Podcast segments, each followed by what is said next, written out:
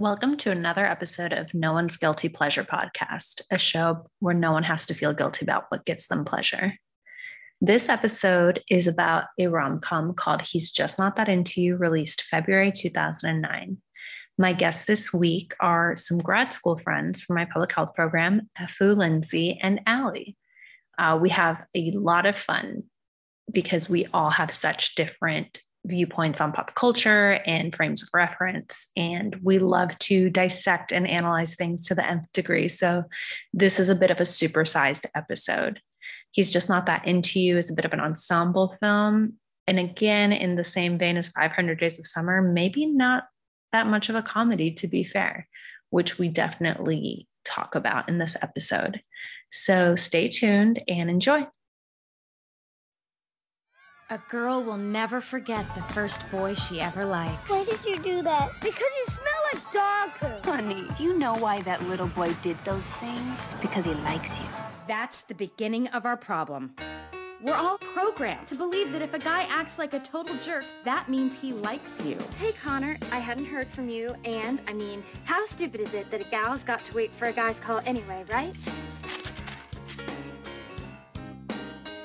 We're all equal, right? Um, more women are accepted into law school now than men. Call me. He's totally gonna call. This guy, he MySpaced me. Ouch. MySpace is the new booty call. Oh. You know, Annie gave me the old, I'll call you right back. Call back? Should you call back? No. I know, I'm gonna call back and say I'm going to bed. What? No. It's I, a genius idea. It's 9.30. I just need you to stop being nice to me unless you're gonna marry me. This feels like a trick. There are many people who never get married. Ooh, look at Al Pacino. Never been married. Happy as a clam. Would that am I would I be Al Pacino in this scenario? You have no messages. Were you obsessing, pacing back and forth, staring at your phone for days? Maybe he lost my number, or is out of town, or got hit by a cab. Or maybe he has no interest in seeing you again. No guy actually wants to get married. And if they do, all they're really thinking about are all the women they're gonna miss out on. I don't want to be with anybody else. I just want to be with Beth. I'm married. I don't do this. Hmm, what if you meet the love of your life? Are you supposed to let them pass you by? So we're friends. Yeah. You know, you may be the best friend I've ever had. From New Line Cinema comes a comedy about meaning what you say. I gotta go to bed, though. Is that an invitation? What? Without saying what you mean. Oh, God, that was cheesy.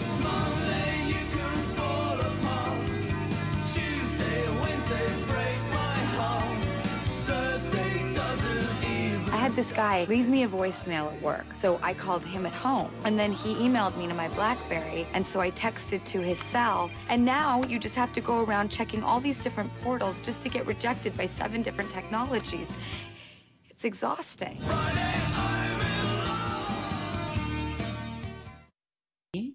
I'm honored to have three of my closest friends from California, known as the MPH Bad Bitches, because we are all healthcare heroes in our own right.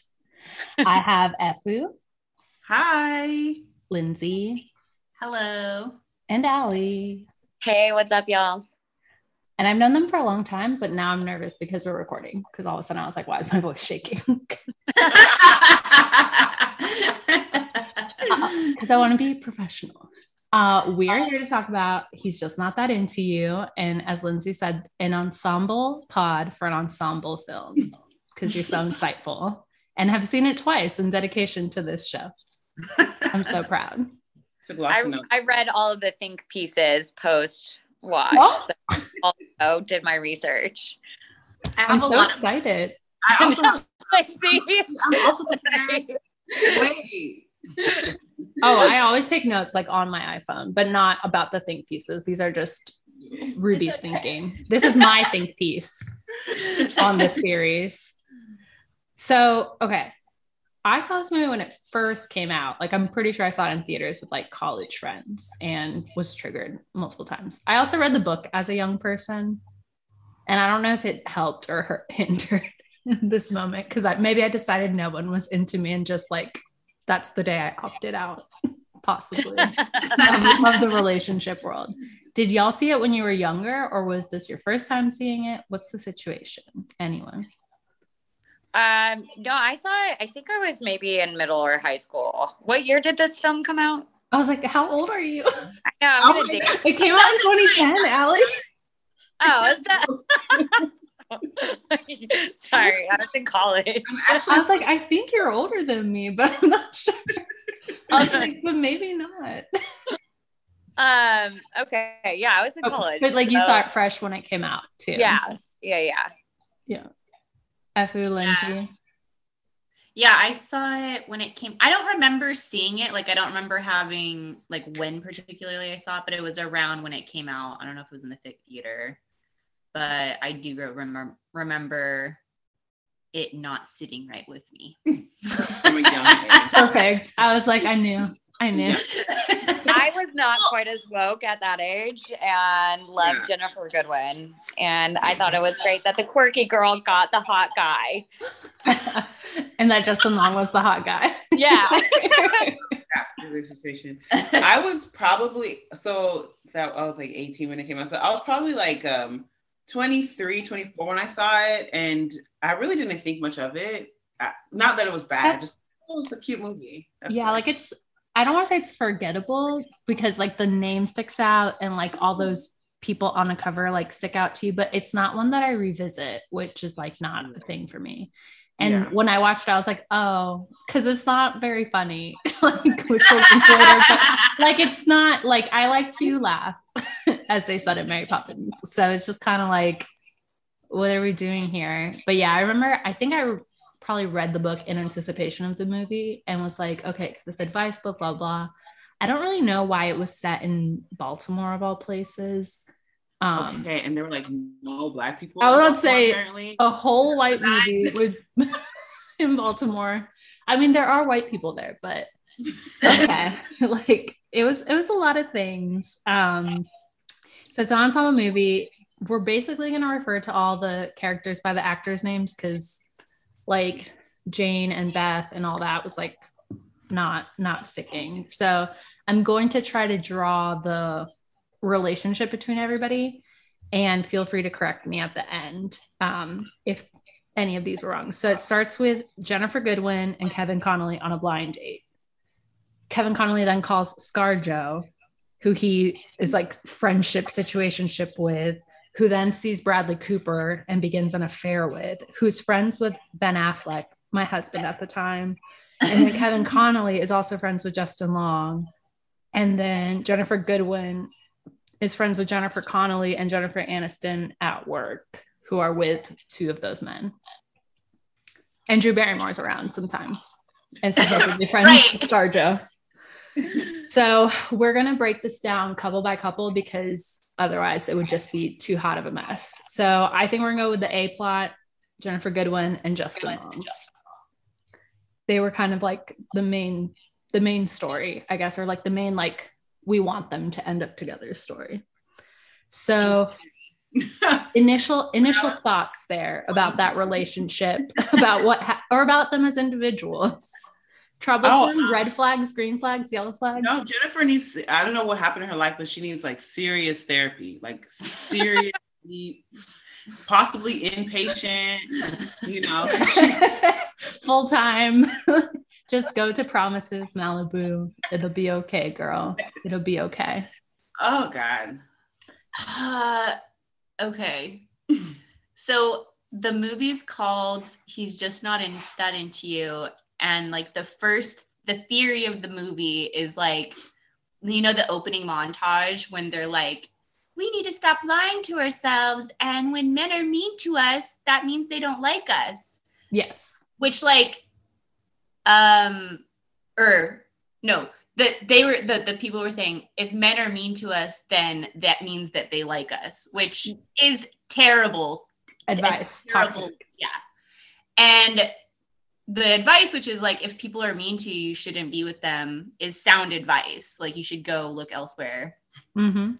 which like you know the way that they deliver that message over and over again is is infuriating but okay but then when they get back together it proves that she's the exception to the rule Yeah. and it still it just leaves me with like but he was such a fucking asshole to you on numerous occasions. So mean to her. like, like that wouldn't be the message to be with. I'm gonna be tough cruel on you right now. He's never gonna call you. You look pathetic. Is that my mom's shirt? Like it's he was fucking mean to her, and it just was like, no, this is not. This is not what we need in 2020. I mean, obviously. Would we argue that like he was trying to be like 100 with her? Like he was trying to just be honest because no one had been like, you know, don't you have friends where like sometimes you just have to be like a little rougher on them so that they get the message because otherwise they'll like sit in delusion. So I've had friends like that that that have been just like just like overtly mean, and it doesn't like that doesn't work for me. Like I I, I don't. But I don't think you're somebody who needs that. Like you're No. you're a real person. Like that's not not that my friends aren't, my other friends aren't, but like I think you're more honest with yourself. Like Yeah. that's why that won't resonate with you, but there's people who maybe need a little more Yeah. like She is delusional, She's- like yeah, she's- objectively delusional. She's definitely delusional. Um, and I feel like I know people like her is what stresses me But you know what? But the thing is, like, okay, this is this is where I'm getting like actually truthful with myself. I want to say like 10 90 percent it was I'm cringing because of her. Like the character what she's doing is bad.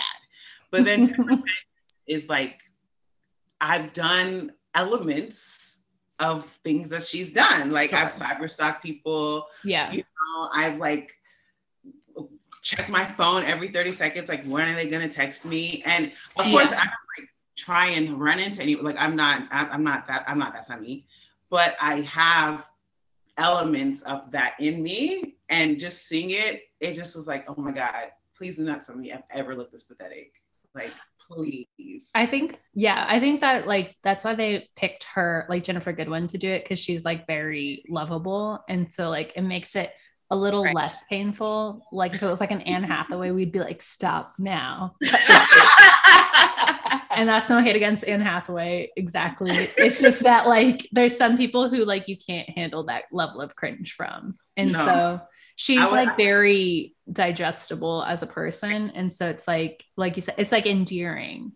Like Mhm. I definitely would have responded to like the when she's like helping him at the party and she's like, I've got it. And it's like all over. It like Oh. very me. And then, like I said, um, when she was home alone watching a movie and he called and he's like, Why aren't you out on Saturday? And I was literally watching this movie alone at home on Saturday. I was like, I feel Or apologizing like oh my god i'm so sorry i called i would have told i have done that before and it's like wait you called me like why am i apologizing like i just there are elements of her that are just like i can't ever do that again like this is that's the last time yeah, seeing Yeah. someone else do our old bad behavior, it's like enough.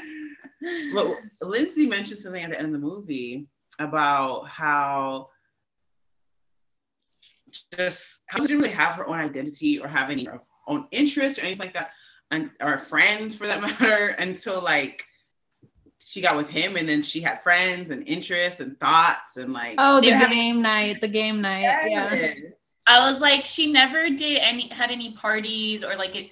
It was it was like her alone in her apartment, Yeah. or talking about boys at work, or going to the bar to try to meet a guy until like he has all these friends and he Mhm. has this like they play games. Anyways, Yes. yeah.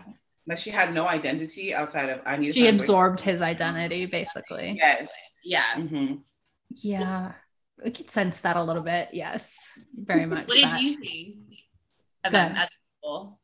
Yeah. Oh, sorry. Uh, Oh no, you're fine. Allie. Me? Mhm. So, I mean, I, I, yeah, for those two, I think, um, when I, as I mentioned the first time I watched it, I was like, oh, I love it. Like the, the girl, as you said, Ruby, like she's relatable. And I was like, I'm also like weird and quirky and I can't do get the man, you know, who is Justin Long. Like, doesn't even get The man. Probably for this friend group though, the man. Like he falls in that type. yeah. Um, but yeah, watching it again, it was just so cringy. It was so, and I didn't think her quirkiness was funny or endearing this time around. It was just obnoxious. like, yeah. If, if I had the friend that was doing that, I'd be like, yeah, I would be also like, yo, you need to wake up a little. Like these guys are just like maybe not the ones you need to be seeking. And Jennifer Aniston and uh Connelly's characters were terrible. They were They're like, not they're not her friends. They're her coworkers for sure. yeah. They are were- colleagues. Yes. They were just like, oh, yeah, definitely like leave this guy a message and like write it out and sound like a crazy. We'll get we'll get to it, but Jennifer Connelly shouldn't have been giving relationship advice. Was like first of all number one. Number one. Exactly. She she should not have been giving advice at all. they were not her friends. The only like point I will like give pro the man in this situation, or like what they were trying to show us in the movie was like he would take the time to talk to her in a way that like if someone, even if it was platonic, like just cared about her like as a mm-hmm. friend, like for whatever reason, like when they met and she like pretended to forget the dentist pen for um the other guy and he like realized what she was doing, he like felt some kind of endearment towards her, whether or not that was romantic. And like, you know, they fostered a bond of sorts. Yes. In which, yeah. Uh, that's a fair point. Like it was one based on like he genuinely was like this this woman she needs my help as a man. You know what I mean? Mm. Like Yeah, like, he's of like I want to help this person. like I, I've never known a straight man to interrupt a hookup to like talk to a girl about her hookup. yeah, that was That's when you know, you know, like he might have been in denial, but he was already like on the train. Oh, Yeah. sure. which Yeah. is like I think probably just indicative of like the age that they were targeting in this movie. Like I assume they must be like in their mid to late twenties in this movie or something. Okay, I have So the emotional maturity wasn't there. no. Oh no. Oh no, no, no. No, at all. I have two things to say about that. One one is or just like this is my bow on those people. Yes, One tie is it. Their entire relationship was basically him mansplaining like Mm-hmm. rel- all relationship advice. Um, and like she was just like, I must not know anything, enlighten me. Like the entire time. So of course he's gonna fall in love with her because he needs somebody to like listen to him. Oh, Second of all, The hot takes. I know. Whoa. guys, yeah, that was no, that's that's to say. the unforgivable part, the part where it's like the like men being mean to women because they like him, is when she's like, she's like, I like you, and he's like, Yeah, I like you too. I mean, the way that I like basset hounds. that line. If you want to cut deep, if you want to cut deep, Like that's that's like a, I'm blocking you now. Like I, I have Yeah. to just block your existence from my life, otherwise it's gonna send me to deep trauma. As someone said, I Yeah.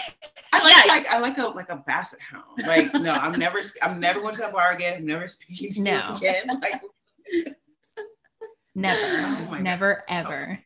I know he he had the very big deliveries because like also when like we said we had Busy Philipps who was like a waitress that he worked with and hooked up with. Um, when he said to her, "It's amazing what ten shots of Patron will do to you," I was like, "Oh, that's a message, girl."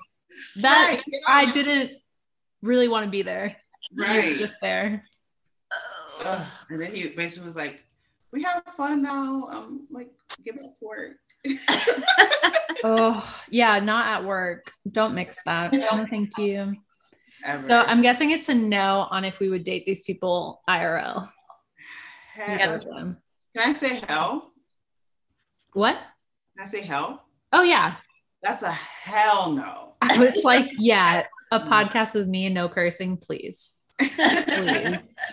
It's always rated explicit, even if I don't remember if I cursed on it or not. I'm just like, just in case something is said here that's not appropriate for the children.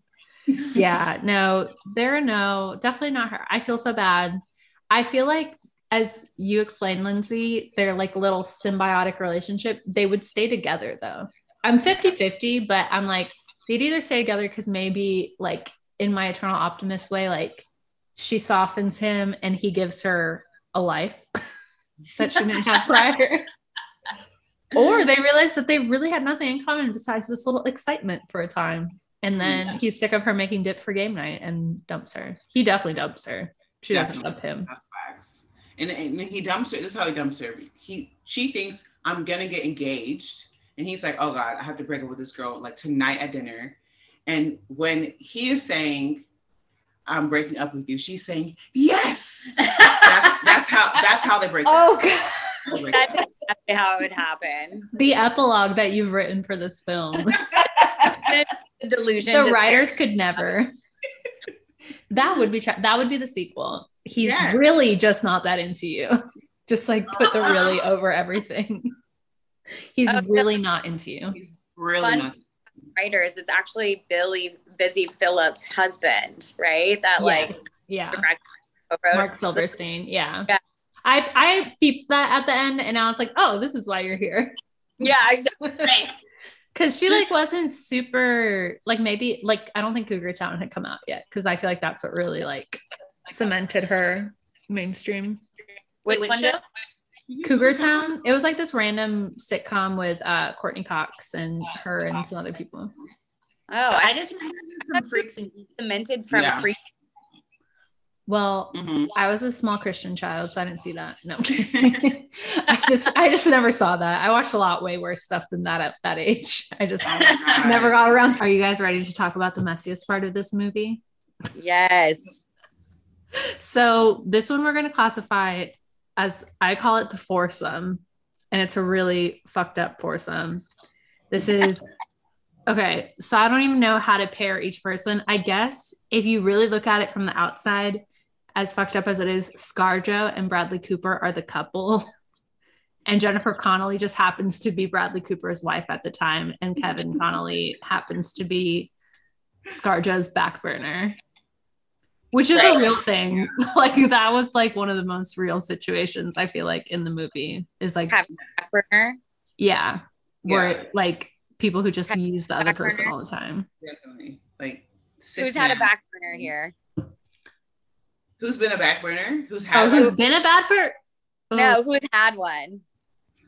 I mean, I um, know. Effie, I'm looking at you.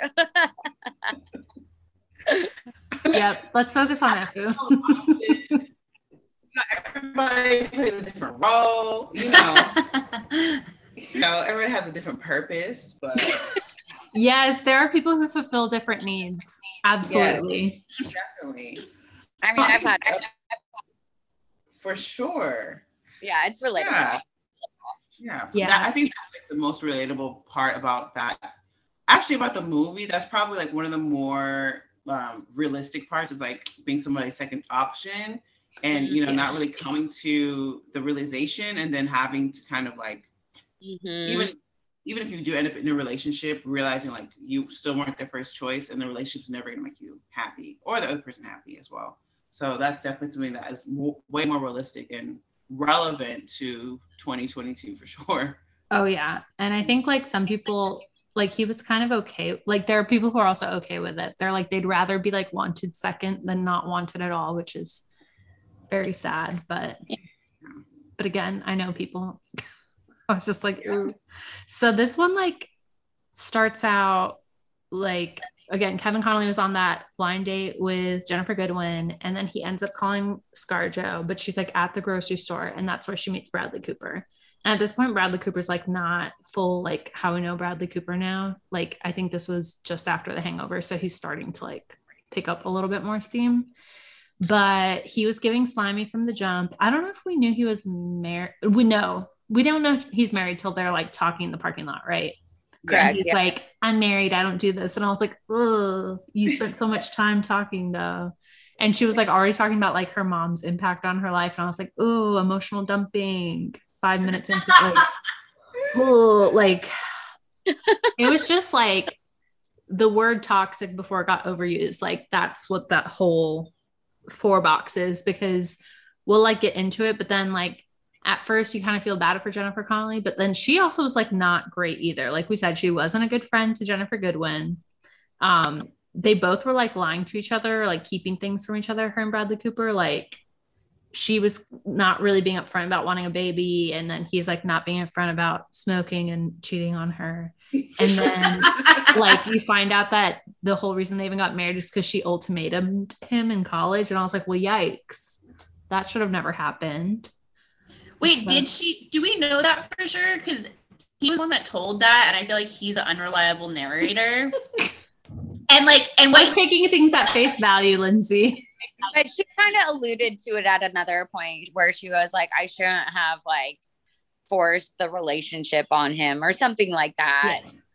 okay I mean, again, it's just toxic masculinity enforcing self doubt onto women. But um, I think, yeah, I was thinking it was like, the writers were that clued in enough, Lindsay, to think about like having him say a possible lie in that way, in that way, aside from lying about having sex with somebody else. Cause he was even honest about that, like five seconds after it happened. I thought what? Oh, No, sorry. go ahead, go ahead. I thought what he said when he was on the boat or whatever was like, um, something akin to like, well, we're just together for through college and forever, and like, if I don't get married to her and and propose, then like I'm an asshole. And I was like, that's a terrible reason to get married to anybody. like we were just together for a while and we have to get married now. I was yeah. But again, there's definitely that's the worst part though, is like there's definitely people like that. At least like where I grew up, there's a lot of people like that. There are, yeah. If you ever, if you knew any Christians in your, like serious Christians, In your like, area code. if, but if you knew like serious Christians, then you know like ten couples are like that. Well, we've just been together. We've been together for eight years, even though we're 24, and let's get married. Like that's just how it is. But well, yeah, I like I'm from a small town. I feel like that's what people did. And like also my college was very like that, where it was like two people would start dating freshman year and then they would just stay together all four years because it was just easier that way.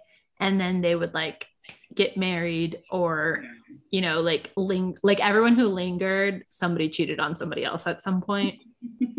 and then i mean the things that happened at that university uh, like that's like this movie was triggering because like in high school like i feel like i was like fine socially like nothing special but just like i was okay talking to people and like taking them at face value and like interacting and then when i got to college it was like my college was really nerdy so a lot of these people didn't do well socially in high school and were either trying to recreate their high school experience at college or like just didn't know how to communicate Gotcha. and so like I was forever like, am I misreading these signals? Like, do you like me? Don't you like me? Why don't you like me? I'm great. Like what's going on? And so it like really confused me for a time socially. And then I Uh, came to Los Angeles and I like tried to hit on somebody and I was like, Are you a patron here? And my friends were like, What are you saying? How did you use that word? And I was like, I don't know. It's been so long. like I've just been in weird places. I was 22 at the time. That's fair. I feel like I feel like Jennifer Con- Connelly. I feel like her character was written as a foil. Like she was so flat. Yeah. She showed up to seduce him in like a fucking sweater, like in a cowl. Oh, I felt uh, so bad for her in that scene. I Like- hated that scene. Okay, Yes. explain the scene and then let's break it down. Because okay, maybe I like, wanted- l- should I go back a little bit? Wait, I think we covered a lot of it. Yeah. Like, I wrote in multiple times, like, oh, these two deserve each other because they're shitty. And I said, like, literally every combination of the four people, basically. I was like, ScarJo and Kevin Connolly disturb each other because they're shitty. Because he was kind of shitty too. Like, even though he was a back little burner, shitty he was like that. To me, he's like that nice guy archetype in the sense of like the nice guy who's not actually nice. Uh-huh. You know what I mean? Where he's like, I do all these things for her. Like, why doesn't she date me? Like, why Yeah. zone? Like, he was very giving that. Yeah. Um, but yes, so basically, Bradley Cooper and Scarlett Johansson engage in this affair, and it was just like all ugh, ugh, from like the whole thing, the whole time. I was just grossed out. Um, I hate that they used like a song I really enjoy when they finally had sex because I was like, let's not ruin good music with tainted behavior. And then she does that after he confesses he cheated on her, right? Like Jennifer Connelly, he like confesses he cheats on her, and yes, then and she comes in the room. she- Yeah. yeah, he has Scarlett Johansson, and they're about to bang in his office Yes. at his workplace. Yes. yeah, I do know people who have done this too. I hate that I know so many garbage people. Is all that I'm sharing in this podcast is that I know a lot of trash people, um, with all due, but like Scarjo and Bradley Cooper are about to bang, and then his wife is there, and so he pushes her into a closet in her creepy little outfit of three pieces of cotton lingerie, which is like beyond. so weird. Um, Why are you wearing a negligee? Your dress is not like that type. Just weird. And it's not like at least make it like faux silk. Like, why is it cotton? It was know. like cotton lace from Aeropostale under another Yeah. cotton. yeah, like it was it was meant for dress. color contrast. I knew what she was trying to go for style wise, but it's still the cotton wasn't for me. But But you know, he pushed you her in the closet and then his wife came and tried to seduce him, as you said, in a sweater. But she took off the- the sweater and there was lingerie underneath. The lingerie was hot under the sweater. I will give Jennifer Connelly Yeah. that. Like she pi- she picked a good one. I ha- and also like ScarJo, also unquestionably hot, even in a cotton lacy weird Yeah. negligee. Like all of these hot ass women are throwing themselves at like somewhat doofy looking Bradley Cooper. Yeah, Like it was not looked his. like- smelled like like like Italian sausage. He looked so oily. Don't and- ever say that though. Ugh. No, he did. He looked so oily and just red and just like he just It was he wasn't looking good yet. He wasn't giving the scruff like the rustic Bradley Cooper. No. no, No. He looked like he was on steroids. That's what he looked like. Just, just always just running hot. He looked like he As was Yeah, he looked like he was just always on the verge of like having just Yeah. finished a run, but Yeah. not running anywhere. As Lindsay said to me during the movie, he was not born a star. Clearly, he had to become oh. one. Lindsay always with the hot takes. I know. Always the Okay. sass. Okay, but like ScarJo is there. She gets pushed into the closet, and then wife comes knocking on the locked door, and she's like, "Why is this office door locked?" And he's like, "How else am I going to get my work done?" Like, I'm sorry. That's red such a bad line. Such a bad He's like loudly buckling No, his belt. Loudly, yeah. And like she's whispering, like, is that your wife? Is that your wife?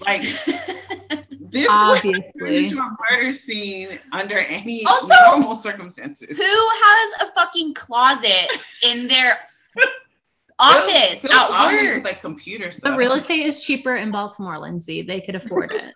That's what happens. I have, Their own copy. I have a lot. What? Their own copier in the closet. I have a lot more to say about about uh offices um at some point, but okay. I mean, Okay, but- this could be the office corner.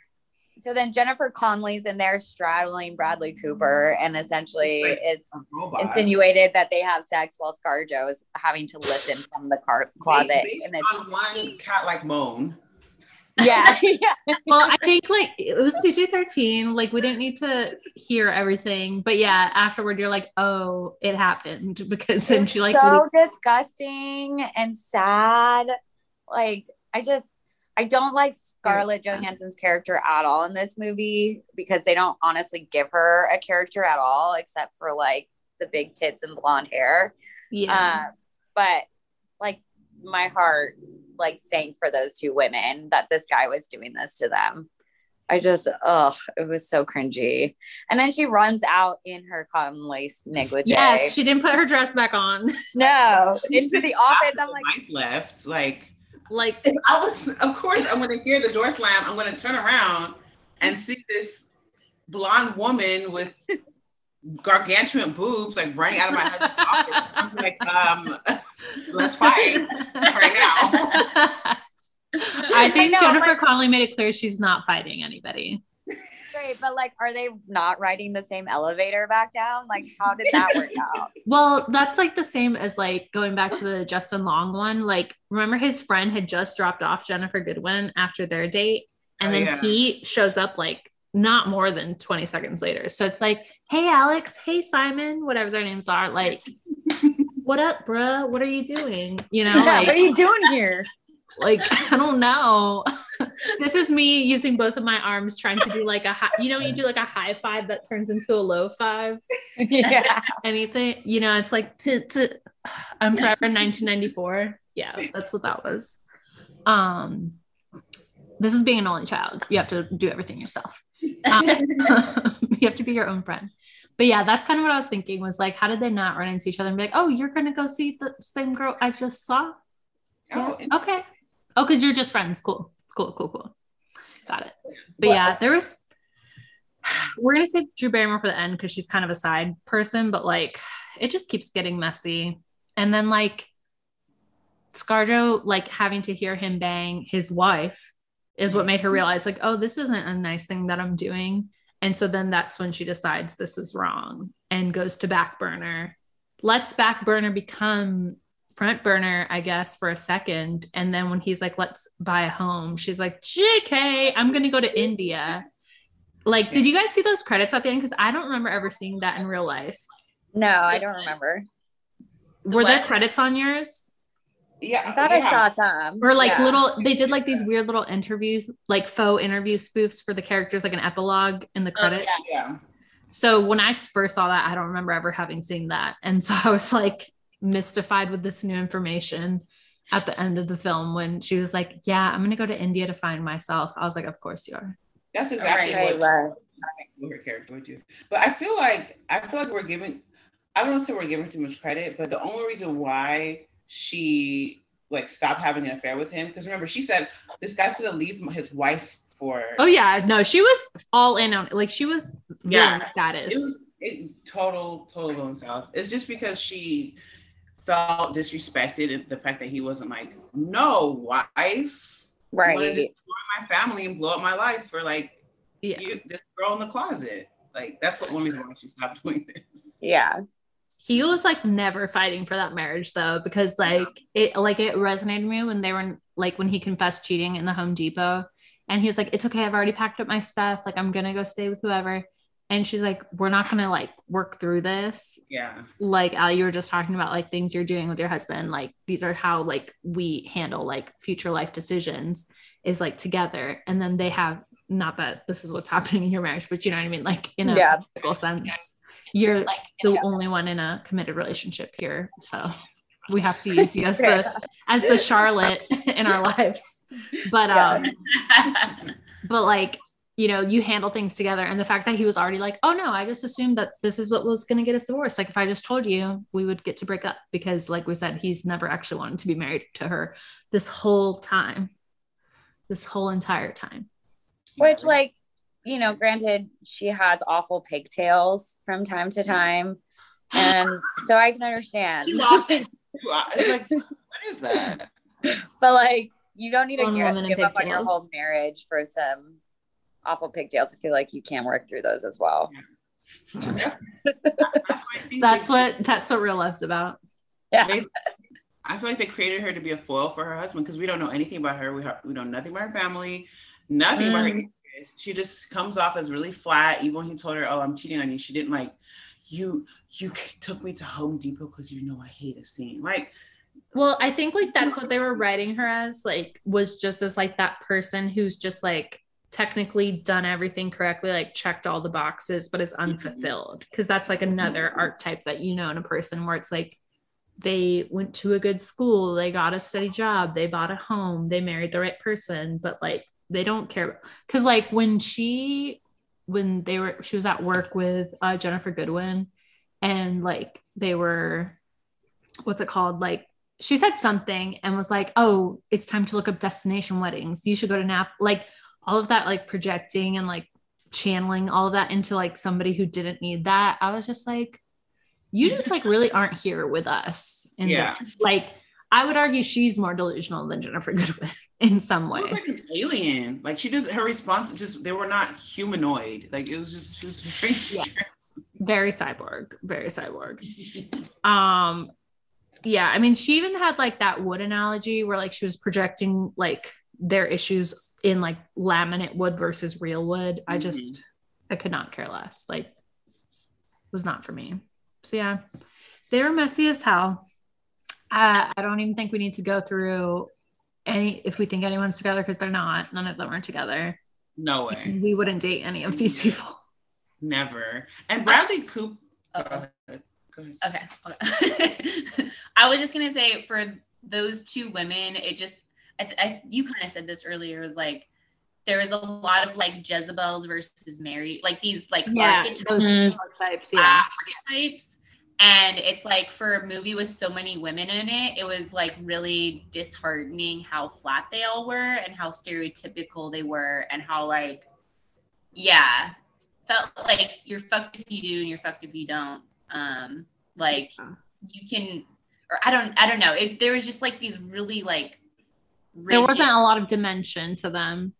Mm-hmm. like there was never like um because like you would think like nowadays if they wrote the scarjo character she might be like a little fucked up but like they they would give us something to like also want to not root for her but like understand where she's coming from with that. And this was just very like here's a scenario. I think it's because the book the book itself is like a self-help book so it's not there's no mm. characters it's like you know how they did those little vignettes for like each situation and it sounds kind of like ridiculous um is because like those were the like I don't know if they were word for word the chapters, but like that's what the chapters were like. And then it was just like I think people writing in scenarios or something.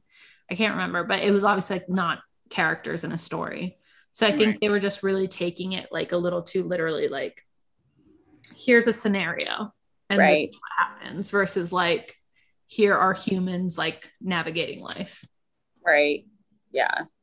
And that's probably like why it's not revisited often is because it's just like it's not something where you're like but you know what i was thinking i was like it is probably a really easy movie if it's on tv to just be like okay oh. like you can jump in at any moment and just be like sure like you already know you don't have to remember anything in detail like there's no like secret clues or like undertones like everything is very obvious like you can actually look at the characters and as long as i feel like you know who's dating who you know the plot like oh okay jennifer connelly and bradley cooper mm, stuffy unhappy marriage Oh, Scarlett Johansson, she's definitely having sex with somebody she shouldn't be.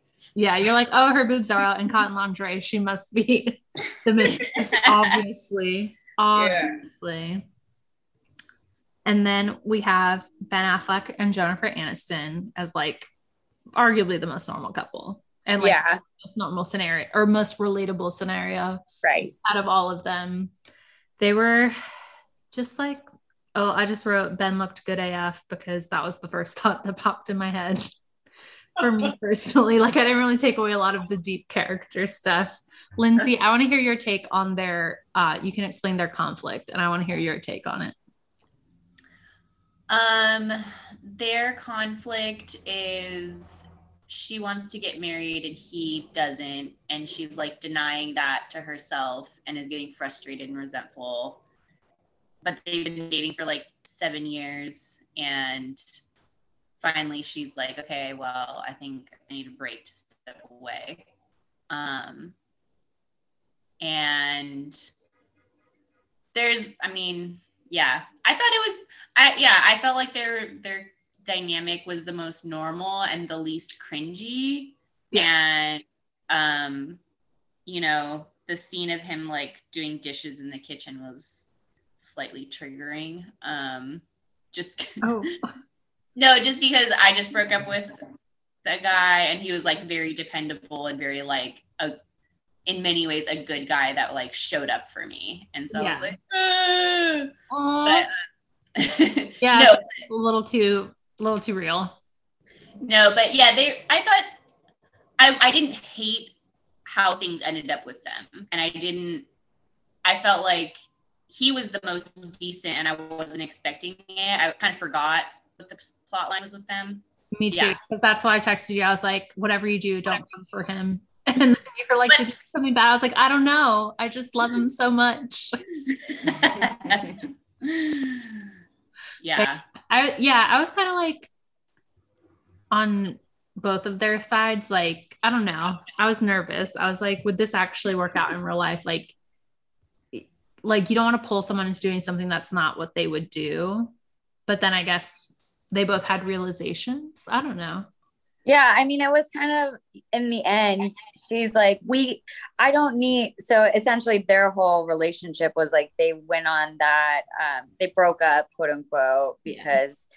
he doesn't want to get married and she does. And then she sees how shitty these other marriages are with her sisters and their husbands and like they don't show up for her you know their wives at all they don't help with anything and so she comes to this realization like you said like oh, well, I'd rather be in no marriage at all if it's with someone I love and is supportive and wonderful versus like an unhappy marriage. But so I thought that was great, right? Like, oh, she had kind of this idea of like, I get to define my own terms. It doesn't have to be defined by society for me. But then mm. he just turns around and he's like, oh, we should get married. and I'm like, wait. he's just like, so she still got the ring in the end. And Yeah. like, what was his realization? I don't know. Like, Well, his realization was like that it was okay because his whole thing was just like, I don't want to get married because it's like a public, like people do it for show, which is like what we see later with her sister getting married like very quickly and then the husband already being shitty like five seconds in. Um, but it was just like, I couldn't decide if I would have liked it better if they had remained unmarried. Like I think Mhm. at the time, like writing that movie, they were like, this is the right answer because like marriage is the only, not the only solution, but like, but that's what she deserves. Like she deserves to get what she mm. wants. And then I was like, but maybe today it would have, they would have just stayed together or maybe not gotten married that quickly. Like not like, Yeah. and then turn around and propose. Like again, it was like to tie a bow on the film yeah. really cute and like very simple and all that stuff. I was very perplexed, like why Jennifer Aniston was orange and her family was also pale. Like when they were trying on the bridesmaids' dresses, I was like, "Are you really related to them?" And like, you're so tan in Baltimore. Not that there's no Yeah. beaches, but like, this wasn't like, oh, she lives in Los Angeles and is like back east visiting her family. Like, no, like that was confusing. I also was triggered by her walking the aisle with her dog because I was like, that'll be me with her. She like somebody else's wedding when she was broken up because they were broken up. They weren't on a break as the rest Right. of it all. She defined. She like definitely said like we're done, Mm-hmm. and then he showed up. Yeah, which was really legit. Like I think it was nice to see like one healthy male character in the I agree. I guess Justin Long was meant to be presented as healthy, but in today's age, we see that as not. Um, but He's he was, also an awful manager to his staff. Yeah. he was not with it at work. Like he was also a bad toxic boss. he knew nothing about what happened at his workplace. No. Like people had quit. He didn't know people's names. Like there were little microaggressions there. It was all So many like micro sexisms too. Like when he was like, "Oh, babe, get the door." Like after she was like, "Oh, we had fun the other night." No, I won't have sex with you again, staff person. Go back to work and close the door on your way out. for a second I thought that was a direct quote. I was like, oh my god, he said that, but I get what you're, I get what you're saying. No, if this is in today's age, he would have been me too for sure. They would have been like, oh yeah, that guy, like the bar, bar owner across the street on 32nd or whatever, like, no, that guy sucks. He's a misogynist. They would have been picketing outside of his freaking bar. No way. So my question is, if would this movie still be made today, or if it were to get made today, like what would have to change in order for it to be uh, accepted or palatable by white audiences? By our very specific standards. yeah, exactly. Our, our very specific blue bubble standards. It I mean, I'm sure there would be an I feel like somebody should make an equivalent to this today because like these things like resonate like with a point in time. You know what I mean? Is like people like having that snapshot of like I just saw an article about something about like dating after the pandemic. Like people like to know what other people are doing to see like if it's normal for them. Do you know what I mean? Like as a barometer. So I don't know what possibly the situations would be in that stress. Or like obviously it'd be very central centered around like apps for sure. For sure. Like it would it would just all be about like the person who like plays the numbers as it were, or like people who get on and hop off real quick. I don't know. I don't even participate, so I wouldn't know. I think they would all be in therapy and people would be using words like boundaries and like and gaslighting because i thought of, i thought about gaslighting in that foursome situation and i was like we didn't have that word at the time but that's what that was yeah Um, they would ob- it, ob- it would obviously have to be more diverse. Like, yes there it would definitely be more diverse. I think. oh also- yeah not sure. just like you know race, ethnicity, but also sexuality. I'm sure. Oh yeah. Definitely. I mean, they talked. They touched on like um homosexuality in this film, but also in such a Very Like That's what I I had that as like an unnecessary storyline. Like we did not need back burner angling his realtor skills for the gay market. That was just like I think it was well intentioned. Like I was thinking about the year it was made. Like this is right before like gay marriage was legalized federally, and so I think it was probably like a straight person's kind intention to support gay people. But that's what happens when you're a straight person with no gay friends writing about gay people. You make them look fucking crazy. Like where it was just like sultry stares and then like just like chaotic button up shirts. Like that's yeah, and then like. and then the you know gal with her guy pals because Yes. they're you oh, know oh yeah, Drew Barrymore with all the gays. Yeah. I- Yeah. yeah. She, I but she, yeah, she was a lost soul. Like she was kind of like Ginnifer Goodwin light, honestly. Like, but her story probably would be like the most relatable today, where she's like talking about how like you're trying to message them on one thing and you have a profile on something else. And I mean, it was just like I felt for her. I was like, that is a train wreck of a situation. But she was not a good friend either because she told Scarjo that she knew somebody who left their wife and are happier now. So like nobody in this movie was a good friend is the big lesson. So I think in 2022 the people would be good friends, hopefully. Yeah. They would Yeah. actually be good to their friends and give them like sound advice. That would be the hope. Yeah. And Yeah. like you said, I think it would be way more sexually fluid. I think it would just have people like in different careers or like different socioeconomic statuses too. Like it would just be a little more someone's actual world. Yeah. I think, um, ScarJo, when she realized oh the guy was married, would hopefully slap him in the face in 2022 or something. Well, th- I think that storyline wouldn't have happened, or it wouldn't be somebody married. It would be something like I, I maybe mean, they like maybe the guy had just started dating somebody else exclusively. Like yeah, I don't know.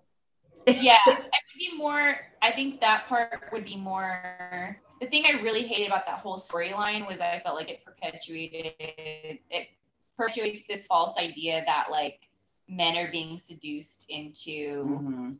um, cheating things by women when like I'm pretty sure every time I've heard about this, it's from like a friend that's been lied to by a man who Yeah. was, you know, like well, the man is just a bad man. And Yeah. it, it wasn't like some woman like calling from the mm. sea. Like, Yeah, like a siren. But I also think it was like a bad message for women too that like affairs are romantic. You know what I mean?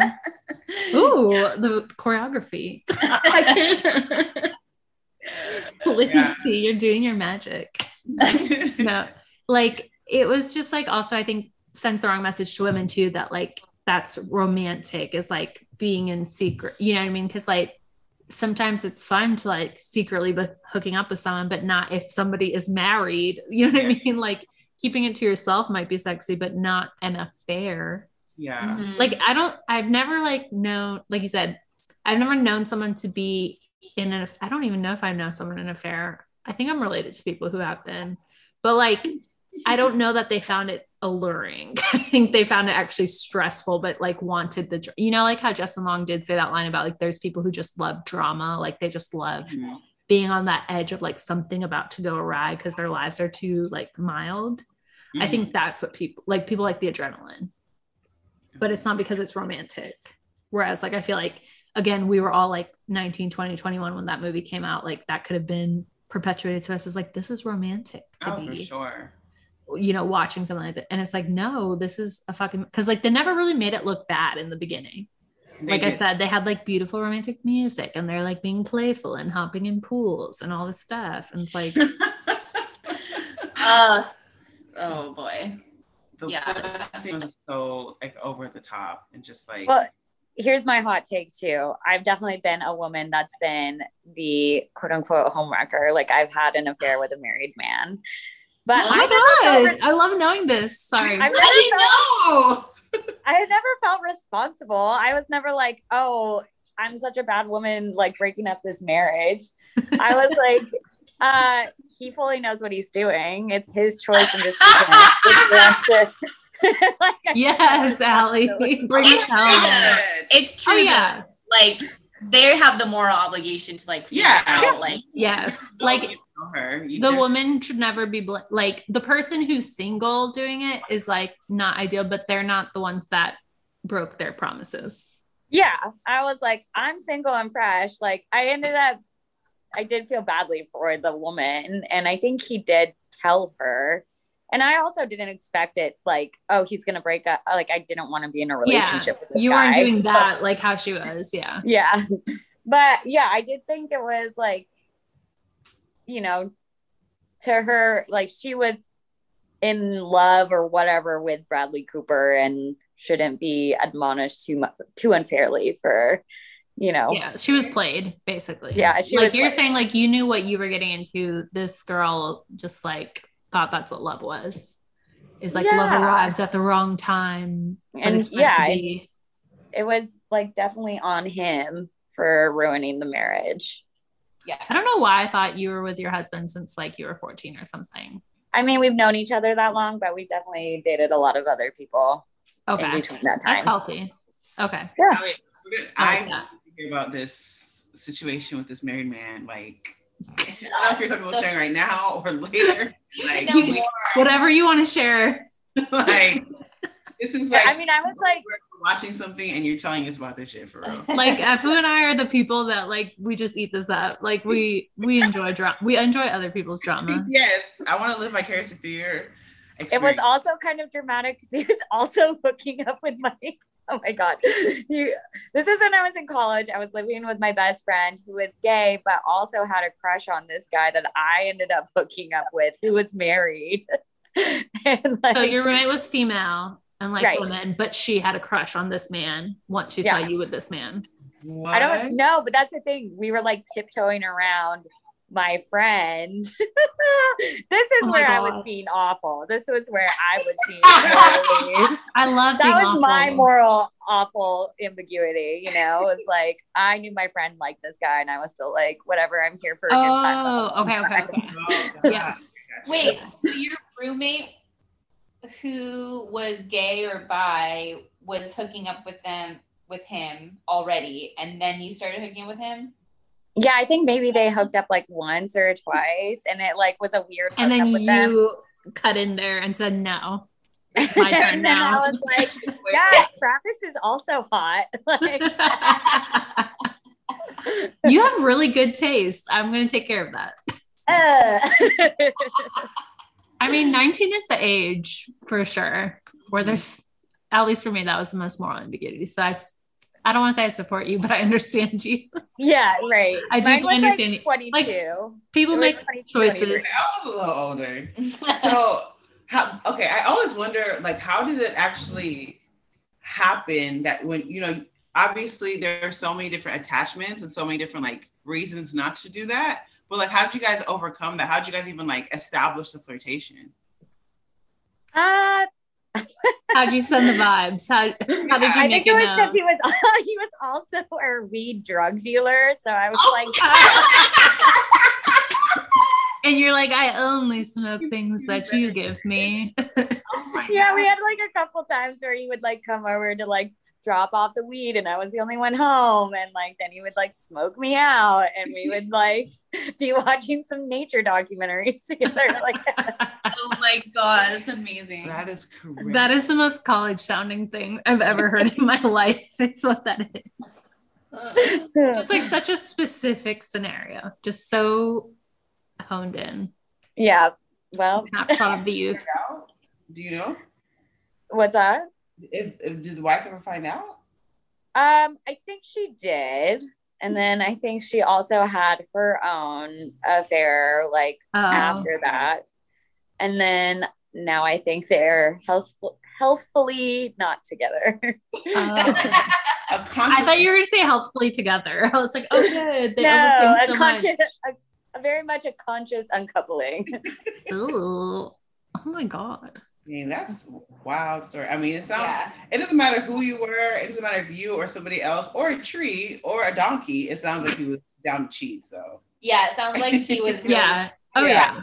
Prowling around. Yeah, he did not. Oh, big time. Yeah. He was like a bartender at PF Chang's, just like working, working the floor. What you're saying is he was a scholar. Married. He's a weed dealer, bartender at PF Chang's. Like No, Travis, if you're listening to this, I love you. I think you're so you're a wonderful guy. You're funny. Travis, tell all your No. friends to subscribe. Yeah.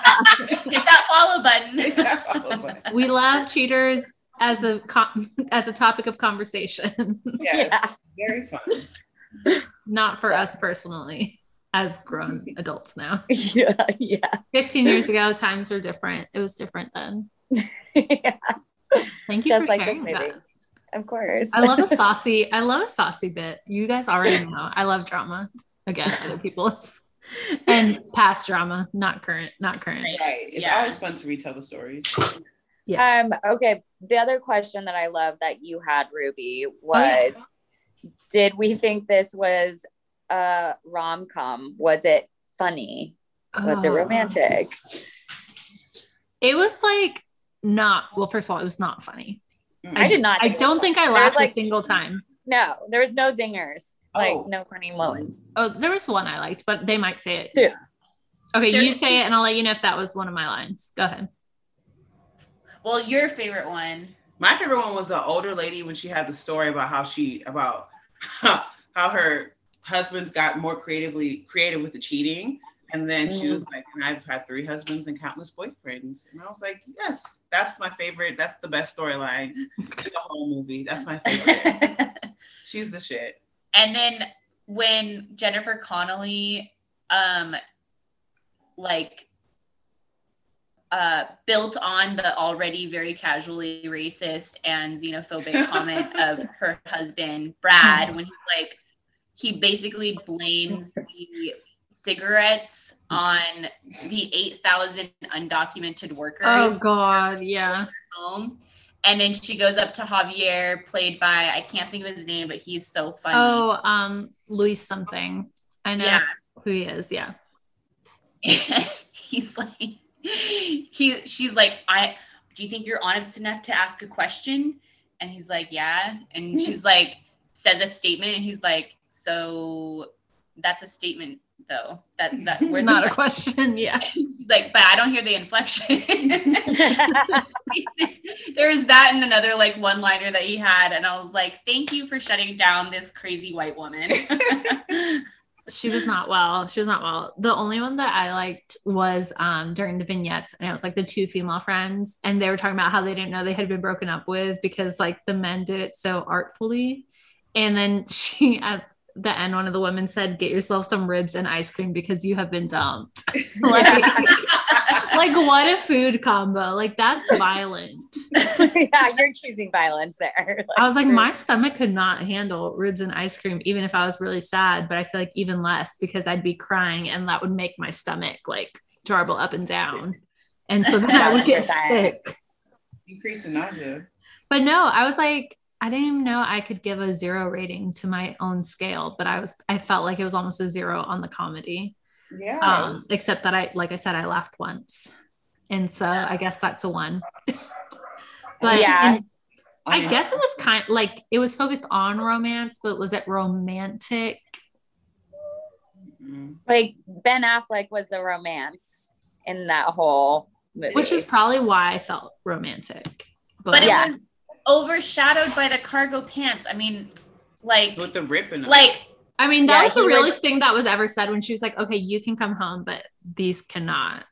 Like No. that was just a real relationship talk right there. But it, it was. I've had those like- previously as well. wait, So wait, but Ben Affleck. Okay, sorry, Ruby, close your ears.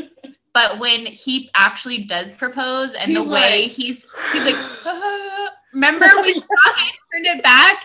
He's like, "Will That's you how he's like. marry me?" And like, it's so weird. like someone like had to pull his cheeks back to actually like get him to smile. Like, that's, I don't know what he was going through at the time in his life, but he just looked like like he was like it was painful for him to Yes. smile in that moment. I think he's not a smiler. I think that's not his thing, guys.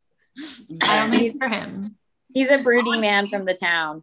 The Yeah. town was more romantic than this film, honestly. That's true. Oh, I love the town. I love the town. Whenever Oh, I- that's a movie? I thought you were talking about the, the town it was Me too. filmed in. Oh, Baltimore's okay. One of my best friends lives there. I don't Um, know if it's cute. romantic, but It's No a cute, Paris. there's romantic corners. Yes. Um, it's cute there. But no, there's a movie called The Town that's like about Boston where he plays like a it's not like a mafia alley. It's like they're just like gun Right. people. Robbers? I mean, it's like it's kind of like a Boston gang. yeah, yeah, yeah, yeah. So like not full mafia, but they're just Yeah. troubled troubled souls that commit crimes. Gotcha. Right. Jeremy Renner's wild in it. Blake Lively is in it, Wild. like at 20 years old, trying to act grown. Wild. Yeah. Yeah. Whew. It's a it's a film, but Ben Affleck looks in it too. So you know, God is only- good. Every time I think about Ben Affleck, the only thing I see is that meme where he's smoking a cigarette and he's like, like disgusting. he has had it. That's the only. Like, every time I think about Ben Affleck, that's all I see. Sorry, Sorry, Ruby. I know. Sorry, it's okay. girl. That's, That's better I for me. Also, Everyone, keep your energy off him. smiling. Yeah. Yeah. I said I think that also adds to his fake smiles because I so I'm just like I know you're miserable so Yeah, I think he runs sad. Like I think that's the running joke is like he runs a little moody. Mhm. He just needs to be fixed, and that's why I just am so attracted. I'm like, I can fix you. It'll be okay. Everything will be fine. Yeah, but it I guess it really wasn't wrong because that's like part of why I did this series is because people call everything a rom com if it's like something that women want. Like if it's demo to women, they're like, that's a rom com. I'm like, The Princess Diaries is not a rom com. It's an excellent film that deserved many Oscars, but it's not a rom com. You know what I mean? Like, it's like the A plot is not her with that boy that then she Right. ditches for Chris. No, Pine, that rightfully that would be more of like a coming of age story, I would Yeah. say. But Yeah. people kind of just like lump them all together and just like rom com, rom com. So this one, like we said, is not actually very funny and barely romantic. So yeah and really just made me like again evaluate my life in a real dark way last night. I was just like, and I am a loser. Good, good, good, good, good. like moving right along. um, Um, for the oh, go ahead. Can I can I still say my uh my analysis of the office spaces? Oh yes, yes. and the art gallery about house. Ugh. That felt like very of that time too, though. True. That was What? I feel like that was a thing people did. like the chair Oh, and then you- like the shoulds on the wall. yeah Oh, Yeah. that house. The yeah, the Bradley Cooper and Jennifer Connelly house was like clearly a sign that there was no soul in the house. Yeah. Part one Or wait, no, was the shoulds in The shoulds is the in shoulds uh, was in Ben and Jen's house. Yeah. Never mind, never mind. Yeah, because she's artsy or something. Like they gave us like one hint where the dad was like, "You applied to art school on your own. I love you." oh yeah And so then I was like, "Oh, that's why. That's why there's all these weird arts." But the chair was, I think, Jennifer Connelly's house, right? Yeah. Mm-hmm. and then ScarJo she was like the whimsical mistress so she was like pink walls and purple walls and scarves and of course Yeah, know, like manic pixie dream girl room. yeah, Yes, yeah, yeah, exactly. absolutely. Sorry, but continue um, with the office analysis.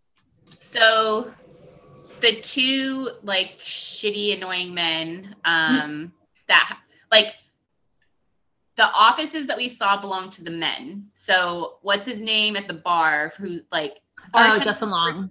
yeah like justin long doesn't need a office to miss like to miss uh uh rem- what is he he's like telling them their distribute their shifts or whatever. shifts right and like also he just like uses it. He like leaves his job to go like take a call with her. He's like sitting there behind his important desk when his staff member is like can you please have sex with me? He's like no go get your job. Leave go, go do your um and then the uh what's his name? Bradley cooper's office. Obviously we know all the things that go down there but he has this whole office it's very big and then we see women Yeah. doing their jobs and they're in these cubicles um and i don't know i just felt like it was very emblematic without even really trying about like how sexist whoever made this film was like just Busy like, Philipps' husband. Yeah, exactly. Who I've actually met, by the way. And I think it's like very odd that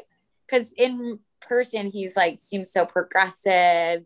We were at my friend's like backyard party with a lot of different kind of people there, you know, like the whole LA spectrum. And then to know he made this film and also busy is like also very like outspoken in like allyship and stuff of other people. And I think Yeah. it's just like a sign of how different stuff because like I know people just yeah. didn't get that they should think about these things until someone else told them to. You know what I mean? Like it's just like we were talking about like when we were whatever age, like maybe we weren't like as we say woke now or whatever. You know what I mean? Like people just like are at different points in their lives. So it's like ironically like oh now this person who's like very outspoken about this obviously like maybe had like i can think of my behaviors like in high school or phrases i said that i would never say now because i know Yeah. better now but it's just like until you do you're like this is how the world is like men Yeah. get the big office and it has like leather chairs and room to breathe and like women work in cubicles and gossip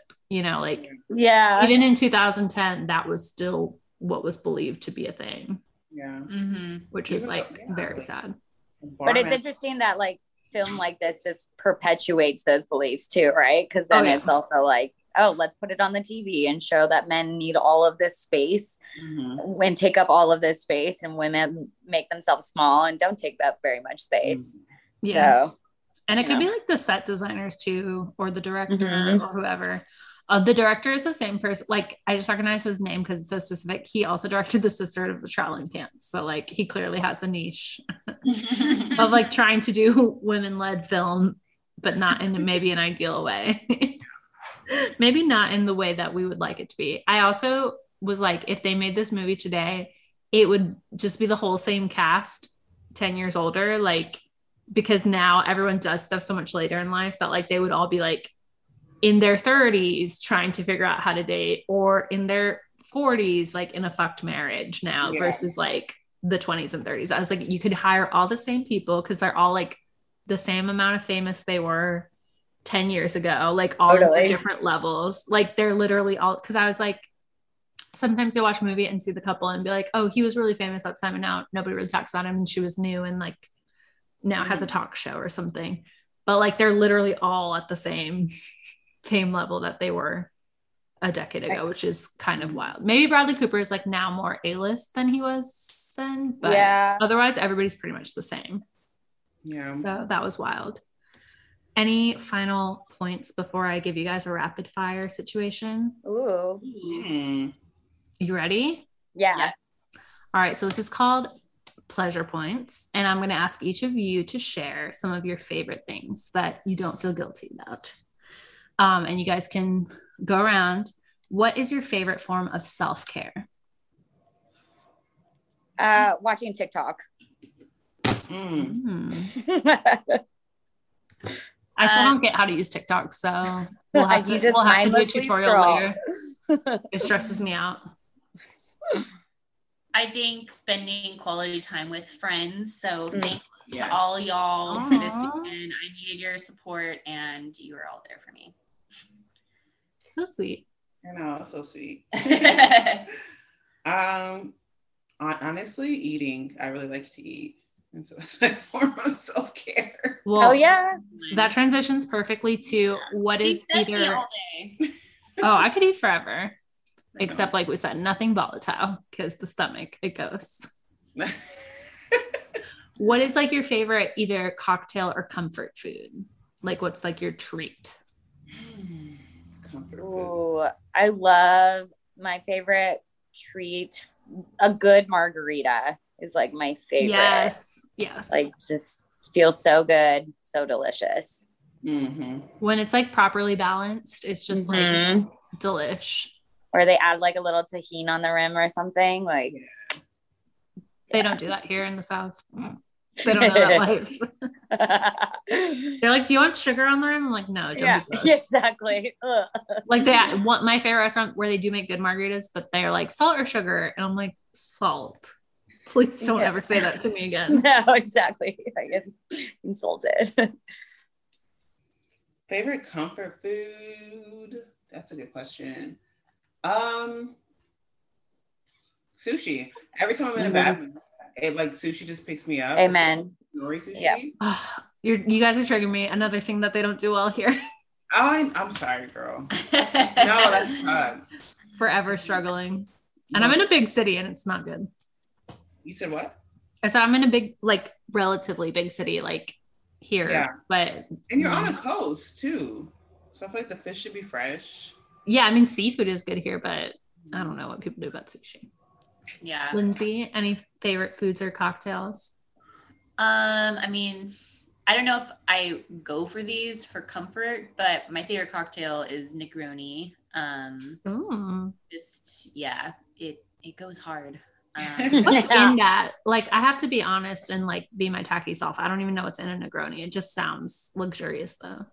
It's um, equal parts gin, Campari, and vermouth, I believe. Yeah, Oh, okay. yeah.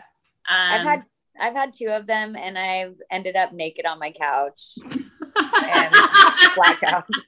oh my god. Is this something I need to explore in 2022? I'm gonna And then one. Dom, my husband, left me on the couch like no blanket or anything. I just like woke up naked and did it. It's like it's so rude. He like came in from work late at night because he's a chef and just saw me and went to bed. oh, that's what her vibe is tonight. Love that girl.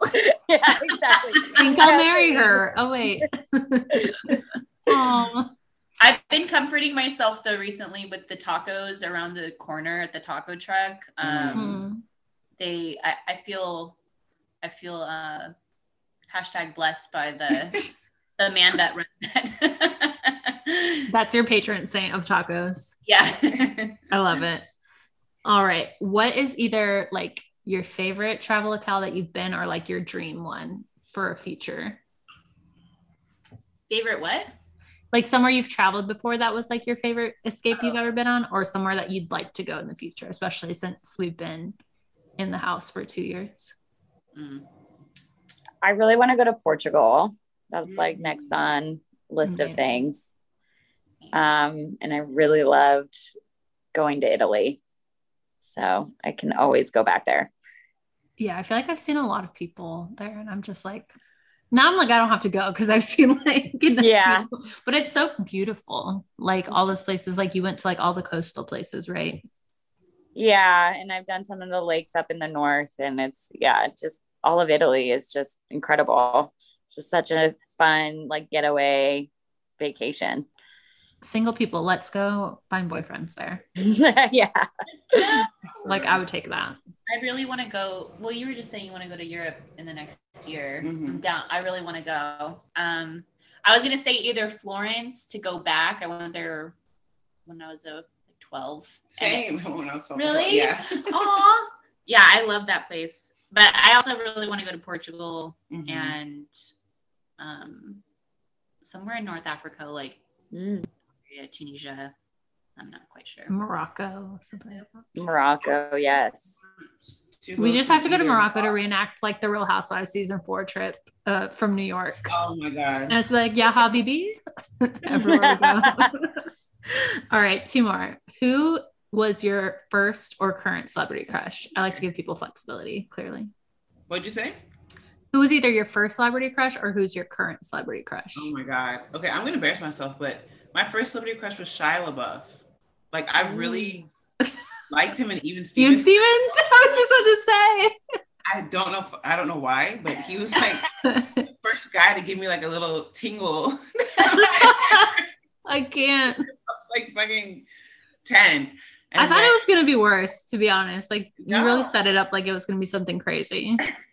it was just kind of like because he was so stupid in that show, but I just was like, oh, that's like so cute. And then like I met him in real life, and he had like this big bushy beard, and he was so nice. So it was just like a full circle, like ding. It was nice. You got to fulfill your own celebrity crush. I love that. I could close that chapter in my life. I've seen him and I can move on. exactly.